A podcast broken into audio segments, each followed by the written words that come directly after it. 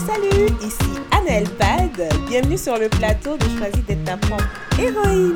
Je suis chrétienne, auteure, coach en spiritualité lifestyle et conférencière.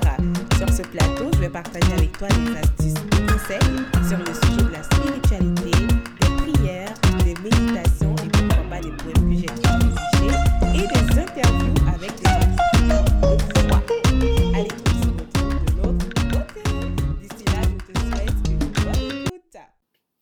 Aujourd'hui, on poursuit avec la série des fruits de l'esprit.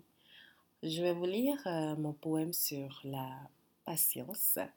En fait, euh, c'est mon tout premier haïku et euh, je vous avoue que je suis quand même très contente de ça. Le haïku, pour ceux qui le connaissent, ce n'est pas très facilement maniable comme, comme type de poème, mais euh, c'est mon tout premier, puis euh, je pense que je vais m'essayer à d'autres euh, très bientôt.